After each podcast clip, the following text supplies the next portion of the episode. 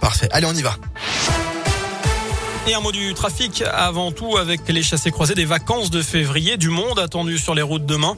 Et Bison Futé a classé la journée rouge ce samedi dans les deux sens. Sévère aujourd'hui et dimanche. À la une, le verdict attendu dans les toutes prochaines minutes au procès de Nordal Lelandais à Grenoble. Les jurés se sont retirés pour délibérer vers 9h30 ce matin. Je reconnais l'intégralité des faits qui me sont reprochés. Je sais que les familles n'accepteront jamais mes excuses, mais je me dois de leur présenter avec la plus grande sincérité. Voilà ce qu'a dit Lelandais tout à l'heure. J'ai entendu aussi les experts sur le long travail que j'ai à faire sur moi-même, j'en ai conscience. Je vais le faire avec une grande détermination. Fin de citation. Hier, le ministre public, ou plutôt le ministère public, a requis la réclusion criminelle à perpétuité, assortie de 22 ans de sûreté pour la mort de Maëlys et l'agression sexuelle de deux petites cousines. Une nouvelle enquête ouverte dans une affaire de violence conjugale. Dans la nuit de mardi à mercredi à Rion, un homme de 46 ans a blessé à coups de couteau sa compagne. Suspecté de tentative d'homicide, il a été placé en garde à vue selon la montagne. Et puis un homme âgé de 30 ans a été interpellé par la brigade anticriminalité peu avant 20h mercredi à Chamalières. Un peu plus tôt, suite à un différend avec un autre automobiliste survenu à deux pas de la préfecture à Clermont.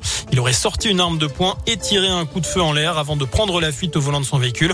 Un autre usager l'a suivi à distance tout en transmettant en direct sa position à la police jusqu'à son interception par la police justement quelques kilomètres plus loin.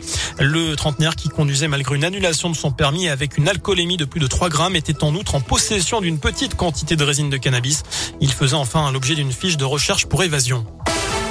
Dans le reste de l'actu, Gabriel Attal confirme que le gouvernement pourrait lever toutes les restrictions fin mars, début avril, et ce grâce à la situation sanitaire qui s'améliore. Moins de 30 000 patients Covid sont à l'hôpital, désormais 735 de moins en 24 heures, 2500 en une semaine. Le nombre de contaminations sur une semaine, lui, chute de 43%. Le chômage au plus bas depuis près de 15 ans, en France, du jamais vu même depuis près de 40 ans chez les jeunes. Taux de chômage qui est descendu à 7,4% au quatrième trimestre de l'année 2021. Une excellente nouvelle selon la ministre du Travail Elisabeth Borne. À l'étranger, des bombardements en cours à l'est de l'Ukraine alors que la menace d'une invasion russe plane toujours sur la région. Une réunion virtuelle des dirigeants du G7 va d'ailleurs se tenir en urgence ce vendredi.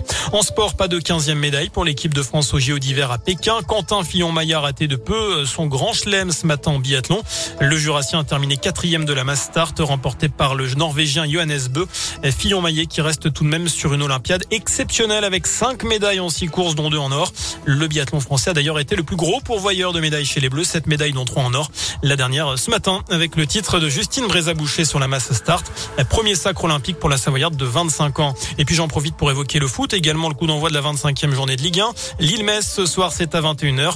Notez que de son côté, Clermont jouera à Marseille. Ce sera dimanche à 20h45. Voilà pour l'essentiel de l'actu.